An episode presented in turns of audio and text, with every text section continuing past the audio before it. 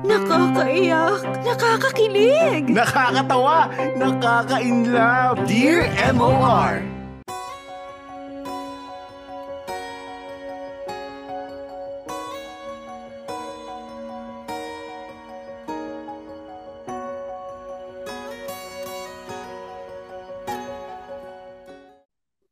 Dear MOR, Good afternoon sa iyo, Popoy, at sa Dear MOR team.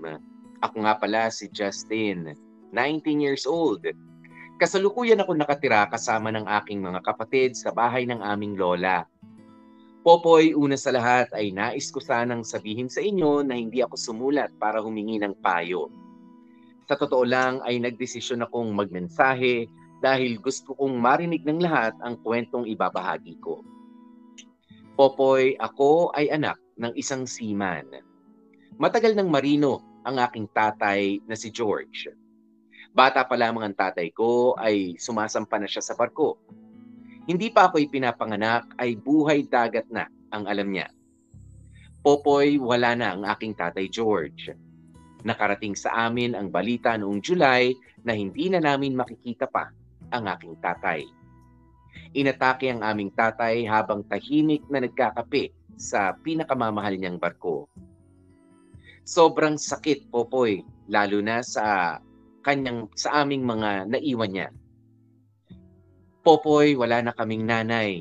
Tanging si tatay lamang ang natira sa amin. At nawala pa siya. Wala na nga siya sa aming piling.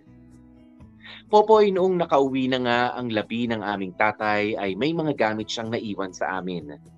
At dito ko na nga nakita ang liham na nais sanang ipadala sa inyo ng aking ama. Popoy, ang susunod na mga salita ay galing mismo sa sulat na gustong ipadala sa iyo ng aking tatay George. Dear MOR, Magandang tanghali sa iyo, Popoy, at sa lupon ng bumubuo ng Dear MOR. Ako nga pala si George, 55 years old na taga-Bataan. Una sa lahat ay nais ko sanang sabihin na ako ay masugid ninyong tagapakinig. Tuloy-tuloy pa rin ang panonood sa inyong programa gamit ang cellphone na binili sa akin ng mga anak ko. Isa nga pala akong marino at matagal na akong nagtatrabaho dito sa barko. Dito ko na halos na ibuhos ang oras ko sa dagat. Popoy, bunga ng dagat ang ipinambubuhay ko sa aking pamilya. Meron nga pala akong tatlong anak. Babae silang lahat. Ako na halos ang nagpalaki sa tatlong dalaga ko pagkatapos na pumanaw ng aking may bahay na si Eliza. Sa totoo lang, ay wala akong alam sa pagpapalaki ng mga bata. Lalo na nga sa tatlong babae. Bihira ko kasi makita ang mga dalaga ko. Lumipas ang mga napakaraming kaarawan at mga Pasko na hindi ko napagdiriwang kasama ang mga anak ko. Malungkot, Popoy. Pero pilit kong ipinapaintindi sa kanila at sa aking sarili na lahat ng ginagawa ko ay para sa aking mga anak. Kahit sawang-sawa na ako sa dagat ay ginagawa ko ang lahat para maibigay ang lahat ng nais ng mga dalaginding ko.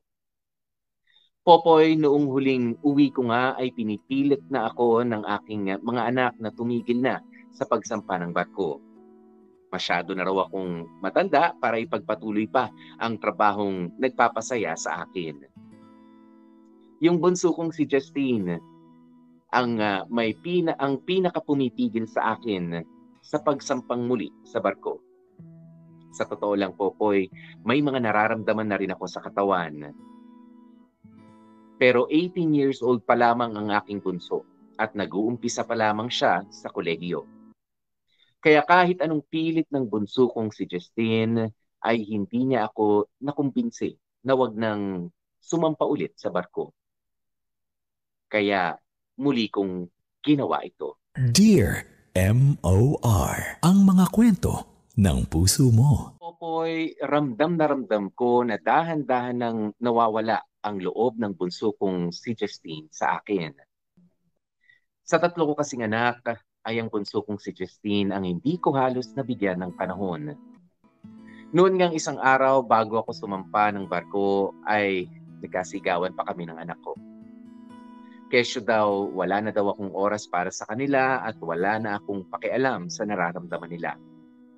Popoy, walang katotohanan ang sinasabi ng aking punsong si Justine. Ewan ko ba, kasi sa bawat oras na tumitingin ako sa laot ay silang tatlo lang ang nasa loob ng isipan ko. Na lahat ng pawis na tumutulo sa aking noo at sa bawat uh, bitak ng aking uh, balat na nakukuha ko sa pagtatrabaho ay uh, iniinda ko para sa kapakanan nilang lahat.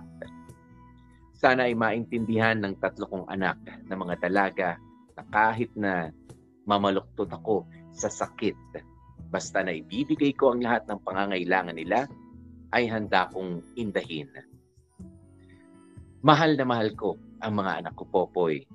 Wala nang iba pang masahalaga para sa akin kundi sila. Paano kaya mapaparating sa kanila na mahal na mahal ko sila? Hindi ako magaling sa mga salita, Popoy. Hindi kasi ako ang nanay nila na talagang sobrang husay na magpaliwanag bilang isang magulang. Kung ako lang, eh kahit ano, ay ibibigay ko talaga sa kanila. Hanggang dito na lamang muna, Popoy, at sana ay makarating itong liham ko sa iyo. Lubos na gumagalang at sumusubaybay mula sa malawak na karagatan. George. Popoy, sobrang lungkot ko nang mabasa ko ang liham na ito ng aking tatay. Hindi ko alam na kahit ang dami kong nasabing masama sa kanya, ay kami pa rin ang pinaka-iniisip niya. Sana ay nasabi ko kay tatay na hindi niya na kailangan pang magpakahirap para ipakita at iparamdam na mahal na mahal niya kami. Damang-dama ko ang guilt, Popoy, kung kaya ko lang nabawiin ang lahat ng mga nasabi ko sa kanya sa huli naming pag-uusap, ay ginawa ko na. Wala na akong ibang kahilingan kundi ang mayakap na muli ang tatay George ko. Ang kaya ko na lang gawin sa ngayon ay ang ipadala sa inyo ang liham na gustong gusto niya sanang mabasa mo, Popoy. Kayo ang nagpapasaya sa kanya habang malayo kami sa kanya. Dito na lamang muna ang mensahe ko. Muli, maraming salamat. All the best, Justin.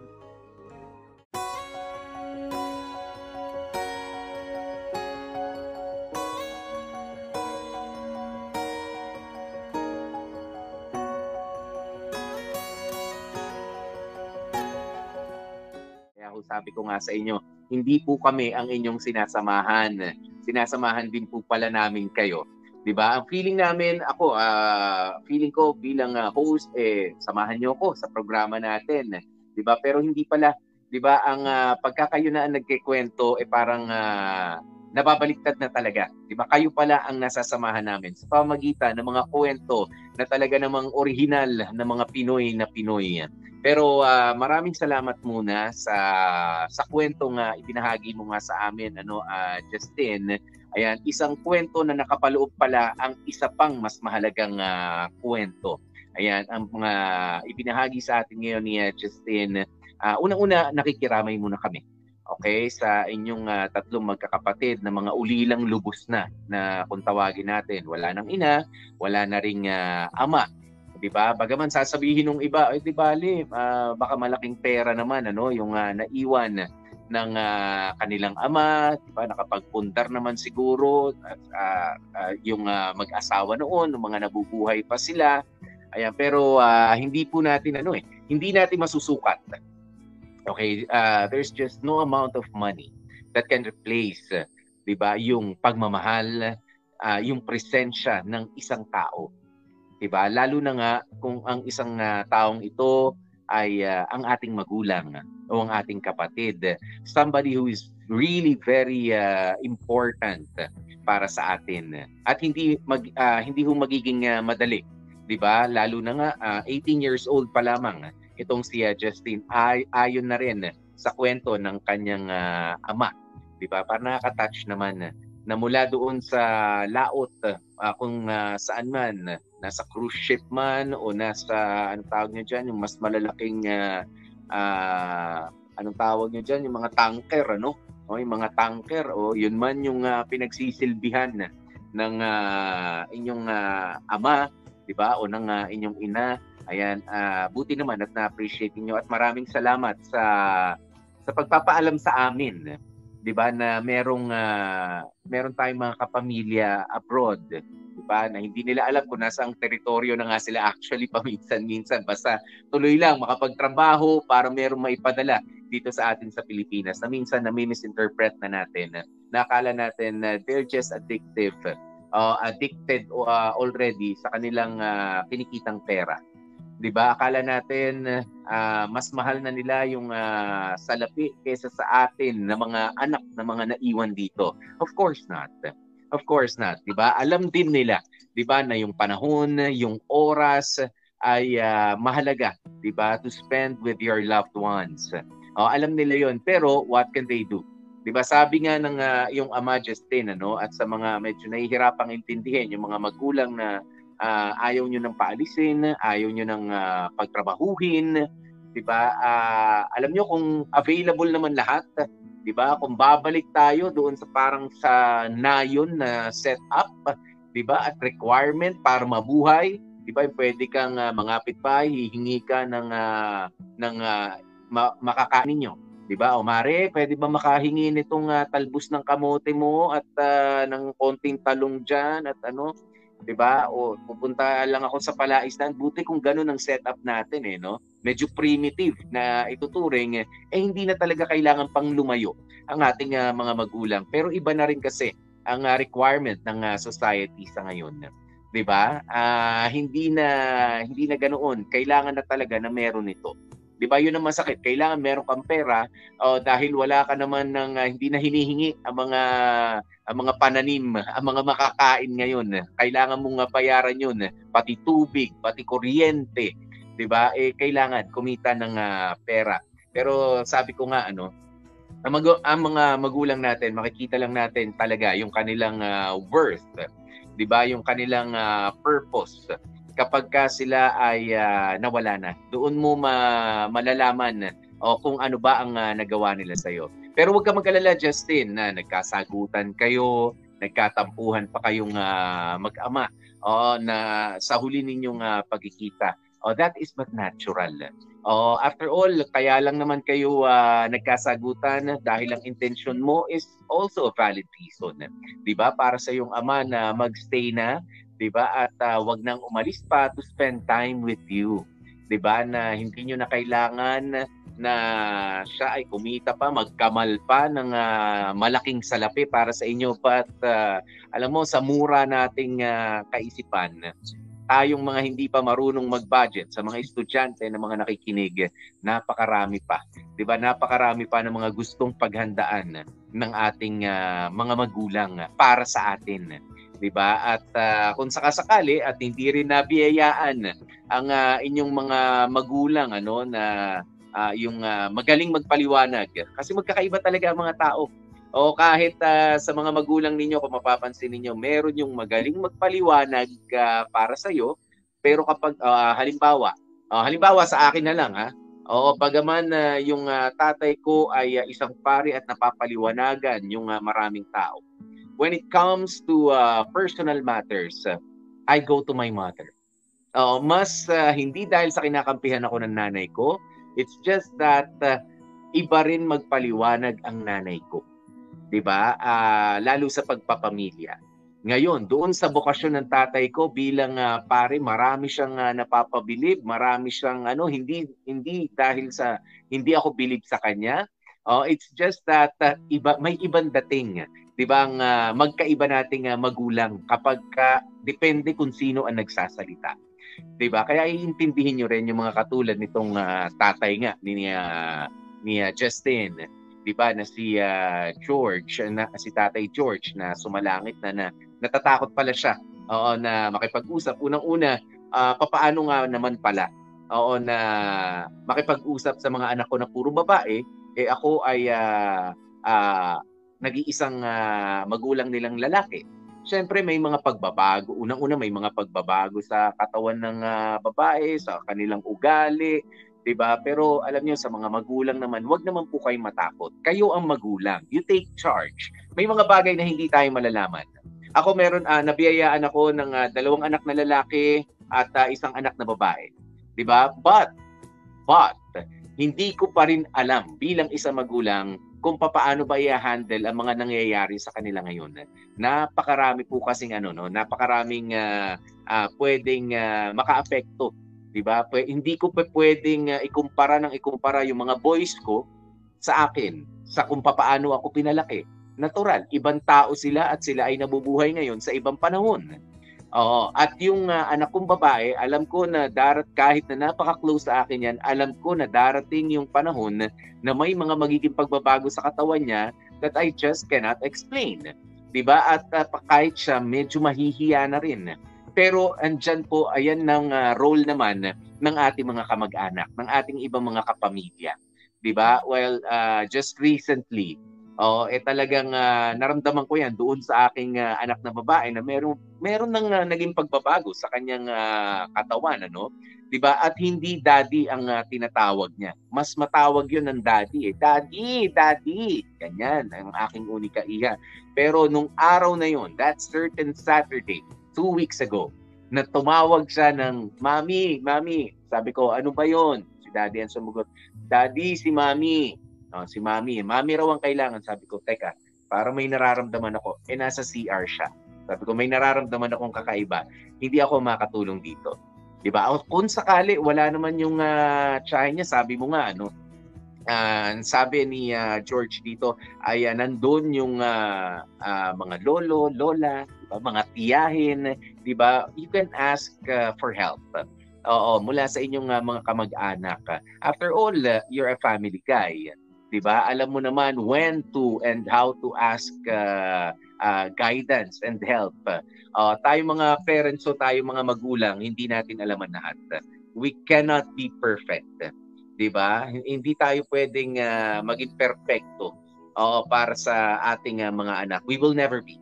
'Di ba? Mahirap but uh, at least we can always try. 'Di ba? We can always try. Basta alam natin kung kailan natin sasabihin na, teka lang, hihingi tayo ng tulong sa iba. 'Di ba? Pero yung sasabihin natin, "Hindi, ako na, ako na bahala sa lahat. Ako na, ako na magbibigay nito." That's uh, just ano, no? Uh, ideally ganun.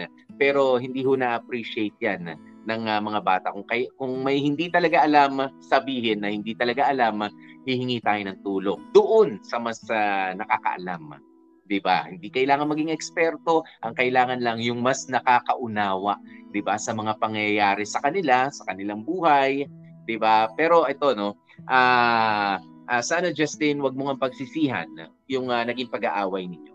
Okay ng uh, yung uh, ama, 'di ba? Actually hindi naman pag-aaway, pagpapaliwan na ganyan na nagkataasan uh, lamang ng uh, boses. Valid yung reason mo na wag na siyang paalisin, pero valid din naman yung rason ng uh, tatay mo uh, to stay, 'di ba? At magtrabaho, 'di ba para sa inyo. Oo, kasi alam mo uh, ang mahirap para sa isang tao, mapa magulang ka o mapa single ka, mapa isang anak ka, ay yung sabihin sa iyo na yung purpose mo ay tapos na. 'Di ba? O kapag ka may nagsabi sa iyo kahit yung anak mo, 'di ba, napatigilin ka uh, uh, sa ginagawa mo para sa kanila, 'di ba? Na sa tingin mo ay nakakatulong para sa kanila, hindi lang naman para sa iyo. Uh, parang nakakababa rin 'yan ng moral, no? Ayan, yung para sabihin mo sa parang nung nakaraan din, sabihin mo sa yung teacher, yung uh, kwento natin na teacher yung uh, nanay niya, gusto niya nang uh, pag-retire. Oo, eh yun yung purpose ng tao eh, dito sa mundong ito eh. 'Di ba? Yun yung purpose ng magulang mo. Yes, concerned ka sa panahon na i-enjoy niya ang uh, ang, uh, ang, ang ang mga oras na magkakasama kayo. 'Di ba? Yes, concerned ka doon sa kanyang mga nararamdaman na rin sa katawan, 'di ba? Para hindi na siya mapagod, hindi na siya mas mahirapan pa. Concerned tayo sa lahat ng 'yon. Pero hindi natin alam inaalis pala natin sa kanila ay yung purpose nila, yung silbi nila.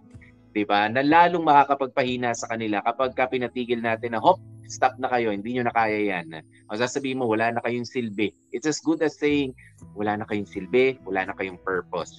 'Di ba? Alam ko na hindi naman ganyan ang pangunawa ng iba. 'di ba? Uh, pero hangga't kaya nila, alam nyo, alalayan nyo na lamang. 'di ba? Nga lang hindi natin din hawak ang buhay ng tao. Pwedeng yes, physically kaya nga ng uh, magulang mo katulad nito nangyari kay uh, George ano Justine sa yung uh, tatay nung oras niya na oras niya na o yun lang yun oh uh, I'm sorry kung uh, medyo masakit kay nasa barko siya ako naniniwala kay nasa barko siya o kapiling nyo dahil oras niya na he just needs to leave 'di ba? Nagawa niya na ang lahat ng uh, purpose niya. Yan, nagawa niya, naibigay niya na lahat ng silbi niya para sa inyong uh, magkakapatid. Pwedeng na, yun nga, nasa dagat siya, katabi mo siya, kausap mo siya, di ba? Pero when your time is up, your time is up. Di ba? Uh, kahit pa ipalit mo, sabi mo, Lord, ipapamigay ko lahat ng kayamanan ko, madugtungan lang yung uh, buhay ng tatay ko. No. Di ba? That's not how it works. 'Di ba? When your time is up, uh, it's up. Uh, tapos na. Oh, tapos na 'yun dun, 'di ba? At 'wag mo nang sisihin yung sarili mo na baka sumama sa uh, sa sumama ang loob ng tatay ko sa huli naming sagutan. Uh, of course not. 'Di ba? Kita mo naman sa sulat, 'di ba? At sila ang uh, tatay mo ay tuwang-tuwa sa inyo.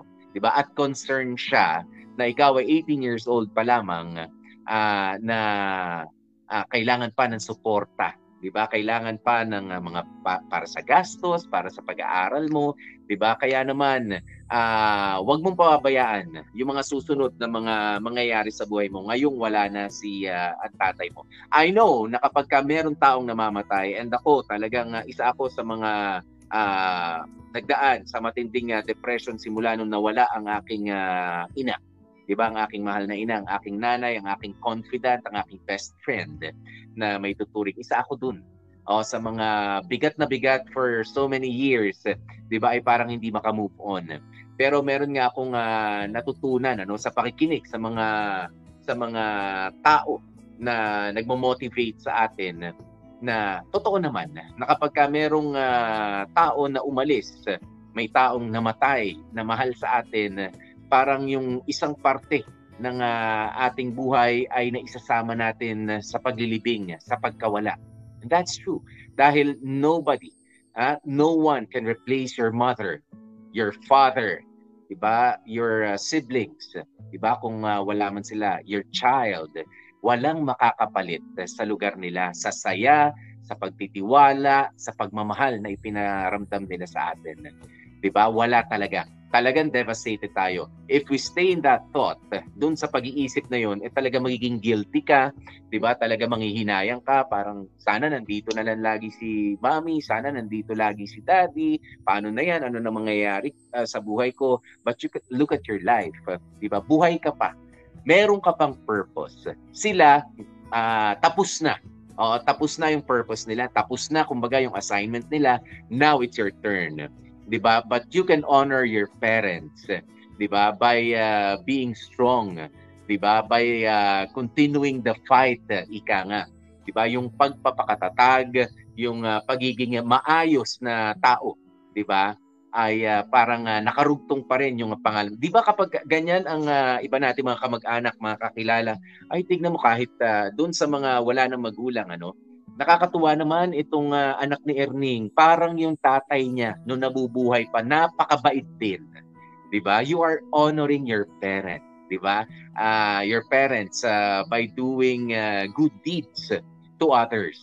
'Di ba? Magpakaayos ka, magpakatino ka at 'wag mong uh, sabihin na hindi wala na akong nanay, wala na akong tatay, wala nang kwenta mong buhay. Hindi, may assignment ka pa. O at yun at isa nga doon ay uh, yung bigyan ng uh, pagpapahalaga, yung paghihirap ng mga magulang natin sa kanilang pinaghirapan nung sila ay nabubuhay pa. 'Di ba? Ako uh, natutuwa ako kapag ka merong uh, nagbibirong kamag-anak na uh, ikaw talaga Popoy, natutuwa ako na alala ko ang Mami Belen mo pagka ikaw ay may sinasabing mga words of wisdom sa radyo Naalala ko nung minsang uh, lumapit ako kay, sa nanay mo at sa tatay mo, uh, parang ganyan din sila magsalita. Very calm, very pa- kalmado at uh, uh, malinaw kung uh, magpaliwanag. Sabi ko, wow. Sabi ko, uh, at di, sabi ko hindi ko inaangkin yung uh, anong 'yon, ano, yung papuri na 'yon. Para natutuwa ako at uh, sabi ko, naalala pa rin nila ang nanay ko. Naalala pa rin nila ang uh, mga oras na kasama rin nila yung uh, tatay ko. 'Di ba? Kaya you are honoring uh, your parents by being a better person uh, after ng uh, uh, after ng ating pagluluksa. 'Di ba? Kaya wag kang uh, don't stay there o diyan sa nalulungkot ka sa pagsisisi, don't feel guilty.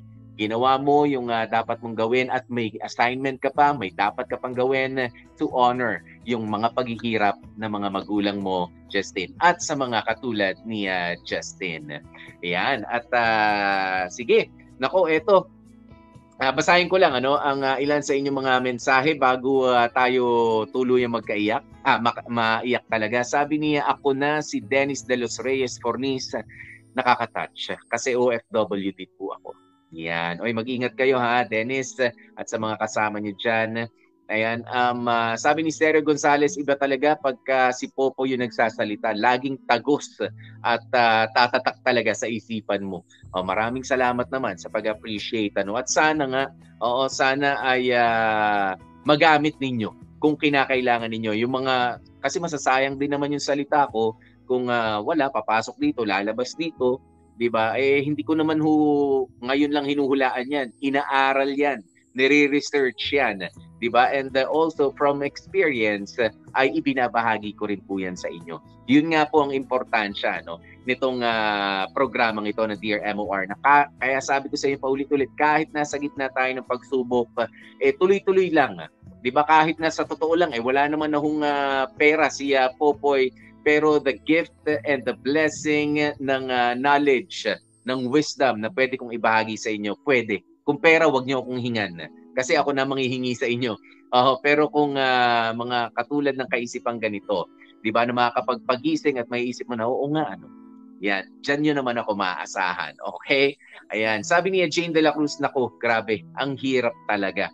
Oo, sabi niya, mahirap mawala na magulang, lalo na kung, uh, ano ba yung sinabi niya? Lalo na kung dalawa na yung nawala. Yan, uli lang lubos uh, kung uh, tawagin. O yung ganyan. Uh, sabi ni Roselia Barroso, marami talaga akong mga natutunan sa payo mo, Popoy. Maraming salamat po sa inyo. Si Tin Costales, sabi niya, uh, na-miss ko tuloy si nanay. Ayan, uh, totoo, Popoy, my father passed away 19 years ago but the pain still remains. Uh, we miss him every day, especially when there's, uh, pagka merong uh, special occasion, if I could just turn back time. Diba? Sabi niya Annabel de la Peña, Uy, 19 years uh, ago ay uh, masyado nang matagal yun. Hindi ko sinasabing kalimutan na natin sila. Diba? Hindi ko sinasabing kalimutan natin sila but we can always, always honor them. Diba? By uh, being uh, better uh, human beings, better friends, 'di ba? Better lovers tayo. Ayan, better uh, siblings uh, to our brothers and sisters, 'di ba? Magpakaigi tayo. Yan, yun yung honor ninyo. Binibigyan niyo ng halaga ang lahat ng hirap ng inyong mga magulang, 'di ba? Kung saan man sila naroroon. Ayan, kaya naman uh, nako, maraming maraming uh, salamat mga kapamilya ano uh, dito sa ano no sa kwentong ito na sana ay uh, marami ang uh, naka-appreciate at ako talaga na-appreciate ko rin itong uh, kwentong uh, ibinahagi mo sa amin, Justin. Ayan, at uh, tungkol sa yung uh, ama na si uh, George at sa lahat ng mga OFWs na mga nasa ibang bansa, ayan, uh, wag niyo muna rin kasi ini-spoil yung mga pinadadala niyo rito sa Pilipinas. Oh, may ganyan eh. Nakala mapapalitan na oh, ito ha, hindi lang naman hindi naman ho kasi lahat ganyan ang uh, mindset. Akala nung ibang mga OFWs. Ayan, ayoko naman bad tripin kayo. Paalala lang oh, ng mga nakikinig sa atin online, hindi ho mapapalitan ng PS4, hindi ho mapapalitan ng bagong rubber shoes na Jordan o ng uh, Kobe o mga collector's item na Adidas. 'Di ba? Yung oras, yung panahon na dapat ay ibinubugol nyo kasama yung mga anak ninyo rito o kung sino man ang inyong mga mahal dito sa buhay sa Pilipinas. 'Di ba? Your time is more precious. 'Di ba? Yung mga binibigay niyong yan, magiging obsolete yan in due time. Yung mga binibigay niyong mga gamit na mga mahahawakan o kung ano man yan, mga gadgets, masisira po yan na pwedeng hindi na ipa-repair, itatapon, wala nang halaga. Pero yung time, yung uh, pagkakataon na makausap kayo, makasama kayo, maamoy man lang kayo, mayakap nyo yung mga anak ninyo, wow, yun ang priceless. 'Di ba? Yung masabi mo sa anak mo at may paramdam mo sa kanya na anak, mahal na mahal kita. Yan. O kaya yung yakap mo lang kahit wala kang sinabi. 'Di ba? Yung yakap na merong pagmamahal at concern o doon sa anak mo na nangangailangan ng atensyon, 'di ba? Yun ang uh, mas hindi nila makakalimutan. Oo, at hindi nila basta pwedeng itapon. Oh, hindi katulad ng mga gamit na pinadadala ng tsokolate, mauubos 'yan. Mga pagkain, mga noodles na kakaiba, eh masisira ho yan. Mahihingi pa nga yan ng kapitbahay, di ba? Pero yung oras ninyo, di ba, ibigay niyo sa kanila. At para naman sa mga nandito, huwag abusado. Okay? Sa mga nandito at mga nakaabang, uh, mami, daddy, padala naman kayo ng laptop dyan. No? Eh, ano kami, online schooling, ma, pengi naman pera dyan. Di ba? Huwag nyo rin sanayin ang sarili ninyo na ganun. Okay? Baka pagka, baka kumukontak, yung iba ha, balita ko, kumukontak lang sa magulang kapag ka mahihingin. Oh, pero kapag ka wala namang hihingin, oh, kumusta ka na anak? Kumusta yung pag-aaral mo? Silent mode. O kaya, eh, walang internet eh. O walang wifi. Ay, sira po yung ano, kaya hindi ako nakasagot. Ayan, pero kapag ka wala na namang uh, supplies dito, aba, ang daming signal, ang lakas ng signal, napapa-video call pa. 'Di ba? Napapatawag pa sa landline, 'di ba? Ah, sa cellphone, napapagastos ng ganun dahil hindi sumasagot 'yung nasa abroad, kailangan na magpadala ng pera, 'di ba? Eh hindi naman ho nag uh, hindi ho namimitas. Uh, hindi namimitas ng mga dolyar, ng yen, ng uh, dinar, o ano pa ba mga pera sa abroad ng mga pinagtatrabahuhan ng mga magulang niyo kung ano man tawag doon. 'Di ba? Hindi naman ho nila pinipitas o pinupulot lang 'yun doon. Pinaghihirapan din ho 'yun. Oh, nagkataon mas malaki ang uh, ang uh, value noon kaysa sa Philippine peso. Ayan, pero the same amount of pagod 'di ba? Kahit pa sabihin yung uh, maginaw sa lugar na kinaroroonan ng magulang niyo, baka kala niyo madaling uh, nasa maginaw, kala niyo masarap kasi nakikita natin sa pelikula dito. Mahirap din ho, 'di ba? Na kumilos doon sa malamig na lugar. Eh lalong mahirap naman, alam na natin yung kapag ka nandito sa banda sa Middle East, 'di ba? Sa nasa disyerto, mahirap din kumilos doon, maghanap buhay, 'di ba? O kahit nandito sa mga karatig uh, bansa lang natin sa Asia, 'Di ba? Iba rin ang mga laws doon, iba rin ang mga rules sa kanila. 'Di ba? Eh hindi ho madali. Okay? Kaya dahan-dahan, hinay-hinay kayo sa inyong mga kahilingan. O kung may ibibigay, salamat. Kung walang ibibigay, huwag na magtampo walang iya kayo pagka nagtampo pa kayo. okay? Ayan, mga kapamilya, maraming maraming salamat sa pagsama na naman sa ating isang edisyon ng Dear Popoy ngayong uh, Wednesday na ito at sana nga ano, patuloy niyo pa pong i-share ang ating uh, kwento para mas marami pa, mas malawak pa ang uh, mga matuto 'di ba? At uh, ma-inspire sa ating mga kwentong uh, ibinabahagi through you, mga kapamilya. Kaya mga kwento ninyo ay inaabangan na nga po namin dito sa MOR Philippines, Manila. I-private message nyo na po yan at uh, ipadala na bilis. Oh, at uh, yan na ang ating mai-feature sa mga susunod na araw natin. Ako po si DJ P, DJ Popoy. That's my Guapopoy. Madulas po ang uh, kakalsadahan sa labas. Kung kayo ay nandito sa Metro and Mega Manila, medyo maulan, mag-ingat po tayo ha. At syempre para sa mga kapamilya natin, mga nasa Mindanao, nasa Visayas, hello po sa inyo at nasa uh, ibang uh, lupain, nasa ibang uh, mga bansa, mag-ingat, mag-ingat and uh, patuloy po tayo magdasal at sana sa mga susunod na panahon ay mas maging maluwag na ang ating uh, pagbabakasyon at pagkikita-kita at mas enjoy ang ating family reunion matapos lang ang pandemic na ito. Ako po si DJ P, DJ Popoy. That's my Guapopoy. Bye! Ingat po kayo.